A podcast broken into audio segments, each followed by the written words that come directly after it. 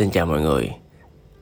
Podcast ngày hôm nay được host bởi Tùng BT à, là chủ của năm doanh nghiệp à, là chuyên gia giảng dạy khởi nghiệp đổi mới sáng tạo à, đã từng xuất hiện trên à, 300 tờ báo và truyền hình chính thống và có sở thích làm hai độc thoại.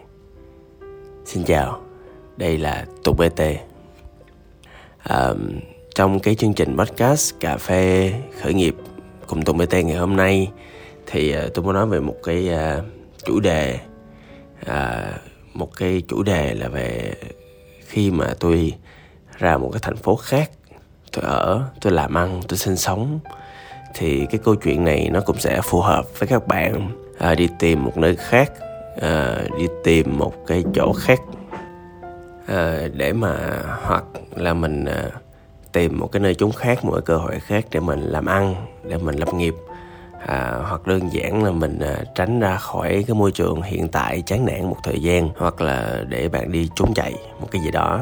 À, tôi tụng bt mà. Bt thì thật ra là viết tắt của chữ biến thái cho nên là bản thân tôi cũng không có đánh giá bất cứ ai. À, tùy các bạn thôi miễn sao sống vui sống hạnh phúc là được. Thì à, buổi ngày hôm nay thì tôi sẽ chia sẻ những cái trải nghiệm chính mình khi mà lựa chọn qua một cái môi trường khác. À, xin được chia sẻ thì trong quãng đời khởi nghiệp của tôi á thì à, có khoảng cỡ một năm rưỡi à, tôi à, làm ở công ty lớn tập đoàn lớn à, một cái tập đoàn rất là uy tín về mặt sản phẩm à, chất lượng rất là cao và tôi cũng tôn trọng họ về việc này.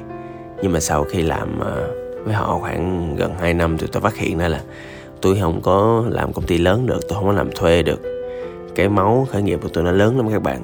Cái uh, tinh thần khởi nghiệp tinh thần làm chủ tinh thần bản thân mình phải tạo ra một cái gì đó nó unique nó độc đáo nó mang đến cho mọi người khán giả mang đến cho uh, khách hàng mang đến cho những người có những nhu cầu những đau đớn mà họ chưa bao giờ họ được thỏa mãn bởi bất kỳ một sản phẩm nào khác.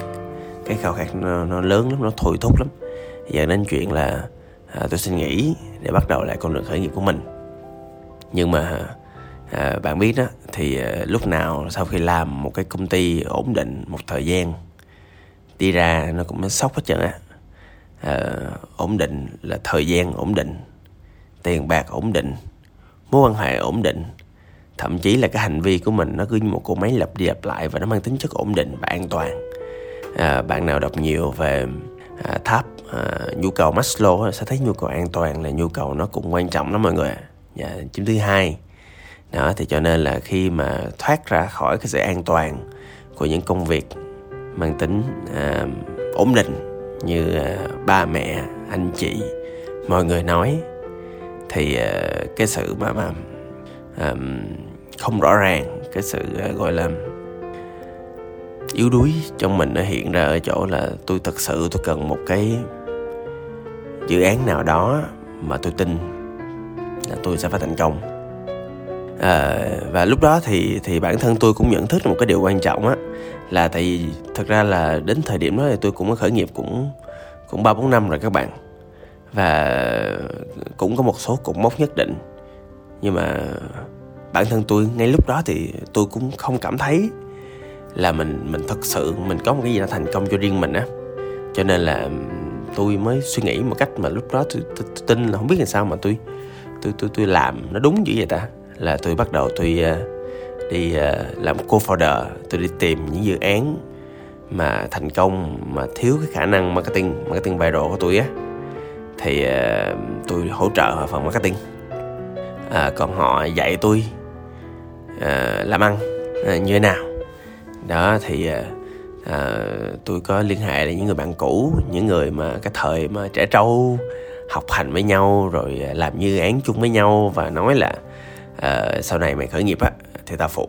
Đó thì tôi uh, ờ, quay lại tôi uh, ờ, kiếm những người bạn đó coi. Ê tụi bay có chỗ trống nào không? Cho tao phụ miếng.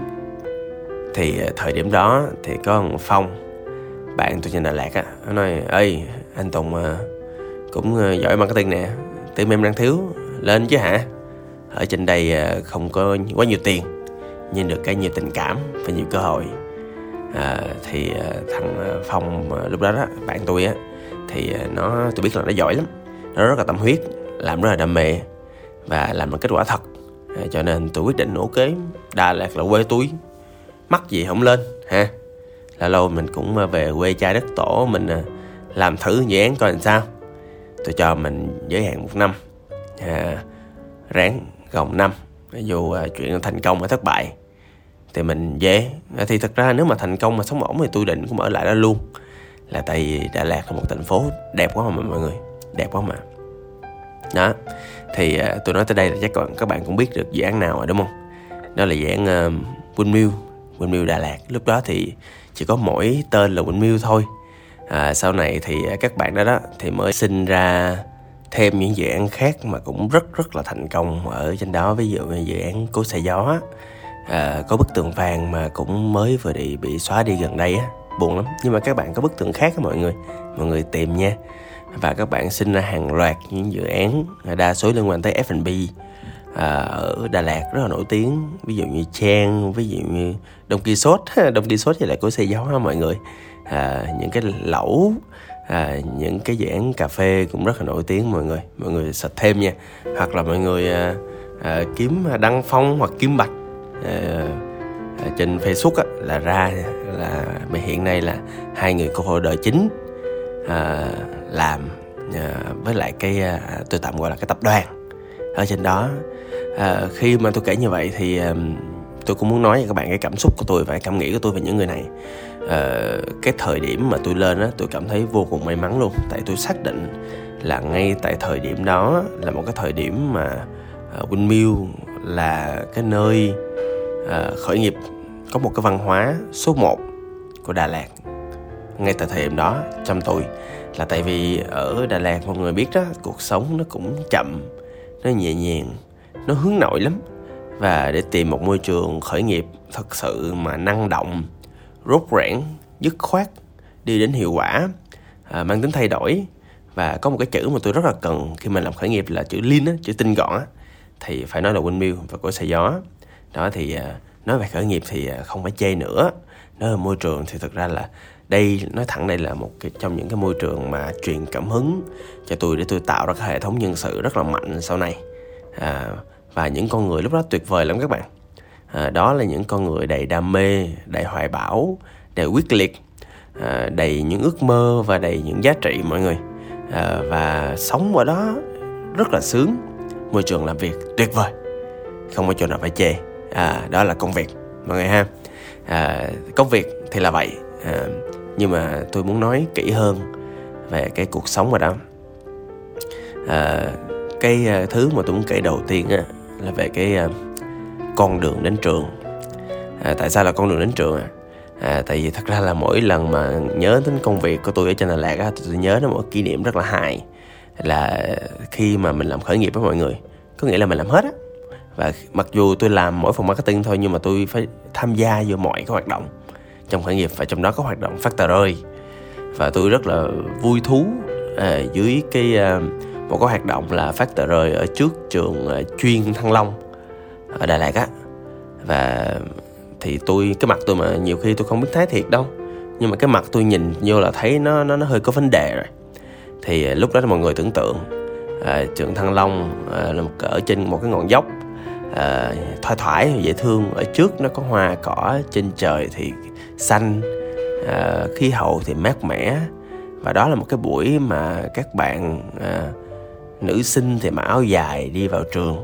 Các bạn nam sinh thì đẹp trai da trắng môi đỏ. À, một khung cảnh tuyệt vời.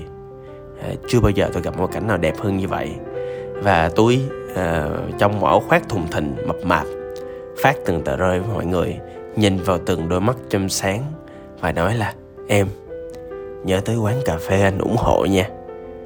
Nhạc thương là người ta rất ái ngại và người ta nhận ngay những cái tờ rơi đó và chạy vội vào trường.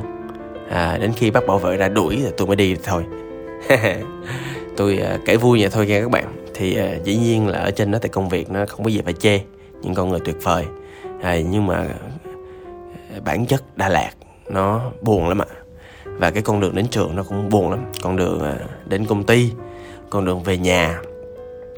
Mọi người có biết một cái truyền thuyết là uh, đem người yêu lên Đà Lạt á ba ngày thì không sao. Nhưng mà tới ngày thứ tư thì chia tay đúng không ạ? Và khi mà tôi ở đó một hai tuần tôi mới cảm giác được cái cái khí hậu của Đà Lạt nó ảnh hưởng tới cái tâm trạng mình nó ghê lắm. Ở trên đó nó mát mẻ à, cây cối thì cũng nhiều ở thời đó nhiều hơn bây giờ nữa. À, và à, con người thì cũng thưa thớt. À, không tính những cái lúc mùa du lịch nha mọi người. Đó.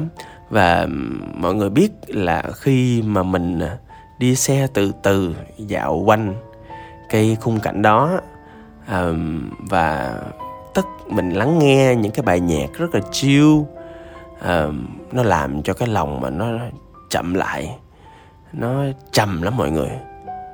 Nó thẳng ra nó là đau mút.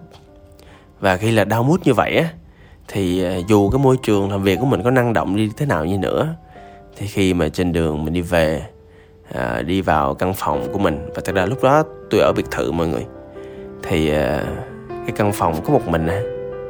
và mình một mình mình cô đơn quạnh quẻ ở một nơi mà không thân quen một nơi mà tuy rất lãng mạn nhưng cũng rất cô đơn và một nơi mà mình cảm thấy cái sự cô độc nó vô cùng mạnh mẽ tỷ lệ thuận với nhiệt độ đang rơi chậm à, ở ngoài kia. À, và đó là mùa bình thường đó mọi người. Những mùa mưa nó còn tệ hơn là tại vì Đà Lạt vốn đã lạnh rồi. Mưa thì nó bút à, nếu mà vô tình mà mình bị ướt ở Đà Lạt là chết mọi người luôn. Cái à, cái cơn mưa nó cứ tàn tàn chậm chậm nó cứ buông lơi ở ngoài cửa của quán cà phê. À, ở bên trong quán cà phê Windmill thì cái mùi cà phê vẫn rất là sực nức mọi người. Lâu lâu có tiếng à, xả à, xả khói xả những cái à, nước nóng những khí nóng ở trong à, cái máy cà phê à, pha một ly latte. Những lúc như vậy thì à, có một ly latte ấm à, quanh cái lòng bàn tay của mình mình uống một ngụm nó ấm từ trong ra nó sướng lắm mọi người. À, nhưng mà nó sướng chỉ mỗi lúc đó thôi. Là tại vì mọi người tưởng tượng ngồi trong quán cà phê làm việc. Ở bên ngoài thì mưa mưa dầm mưa về không thấy một ai hết. Trong quán cũng gần như là không có một ai hết. Mọi người làm việc một cách im lặng không ai nhìn ai và trong cái khí, khí trời của Đà Lạt. Ở giữa tất cả những người cùng làm việc một cách hăng say và năng động với nhau mình bỗng thấy cô đơn một cách lạ lùng lắm mà à, nãy giờ thì hai cái ví dụ tôi nói thì đều liên quan tới khí hậu hết. Liên quan tới tiết trời liên quan đến sự trong lành liên quan đến ờ, những điều kiện thời tiết dù nắng dù mưa. À, nó chỉ khác là những cơn mưa làm thấm đẫm hơn cái sự cô đơn mà thôi. À, và cái câu chuyện cuối cùng mà tôi muốn kể là con người mọi người. À, mặc dù Đà Lạt là nơi tôi um, gọi là quê nhà. Là mọi người có thể lên Đà Lạt mọi người lên một tí sách mọi người à, sẽ thấy khách sạn à, Phương Tùng. À, à, tôi tên là Tùng em gái tôi tên là Phương. Đặt tên khách sạn là Phương Tùng thì sẽ biết là à, ba mẹ yêu đứa nào hơn ha? Tôi nói đùa thôi. À, tôi nói về người Đà Lạt.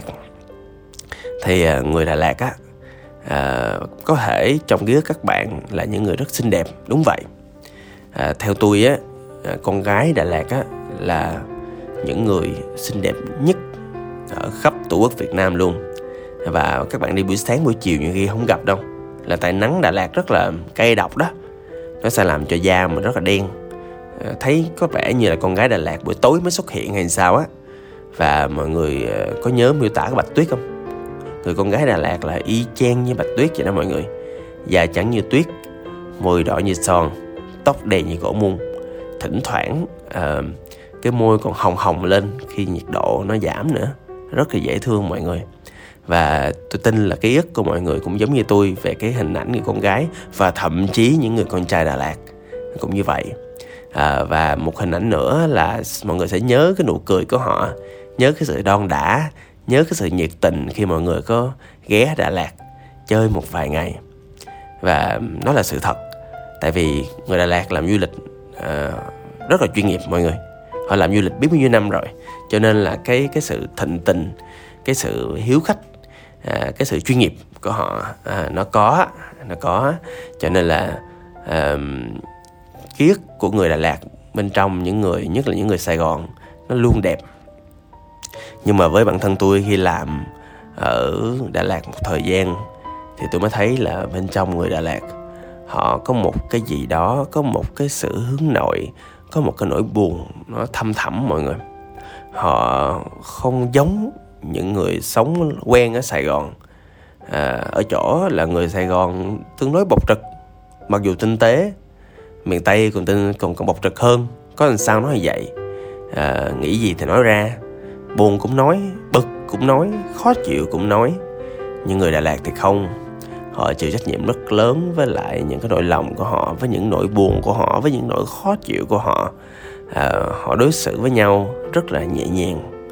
À, nhưng đồng thời cái sự nhẹ nhàng nó khiến cho họ cũng không nói ra được những cái suy nghĩ tiêu cực về nhau. Họ buồn về nhau họ không nói. Họ cảm thấy khó chịu nhiều khi họ cũng không nói. À, và tôi cứ nhớ hoài một cái ánh mắt của một cô bé à, làm barista ở Windmill. Tức là mỗi lần gặp khách thì cô bé cứ uh, tiếu tít nói chuyện small talk uh, trò chuyện với khách uh, và làm với khách rất là vui và khả năng upsell của cô bé rất là tốt.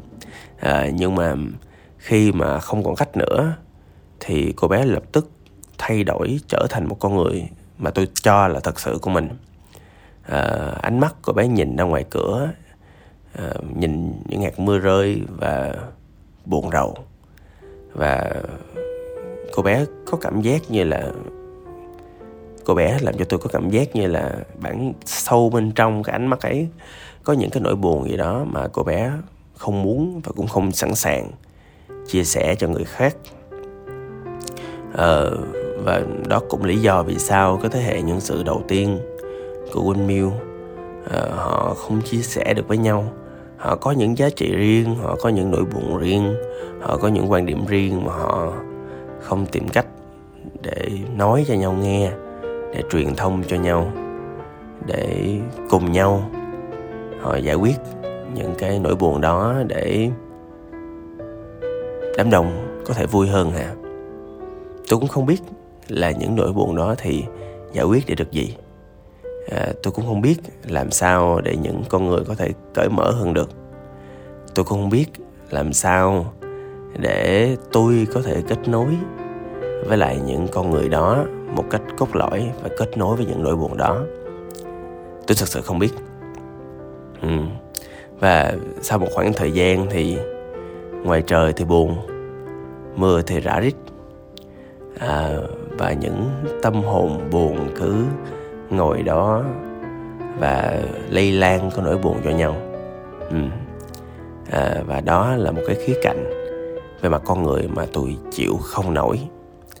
À, tôi đã quen sống ở sài gòn nói chuyện kiểu sài gòn. À, cái không gian cái âm thanh lúc nào cũng có cảm giác như có tiếng người của sài gòn và cái nhịp điệu hối hả của nó. Ờ, và những cơn mưa rã rít cũng như những cơn mưa rào âm một cái rồi thôi.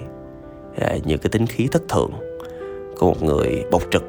À, thì à, cho đó thì à, cái chuyện cái nỗi buồn cái sự cô đơn đó nó dẫn đến một trong những quyết định quan trọng của tôi là sau khoảng một năm tôi ở Đà Lạt và tôi gắn bó với những con người rất là tuyệt vời ở trên đó. Tôi quyết định ra đi trở về cái nơi mà tôi tin là tôi thuộc về là ở Sài Gòn.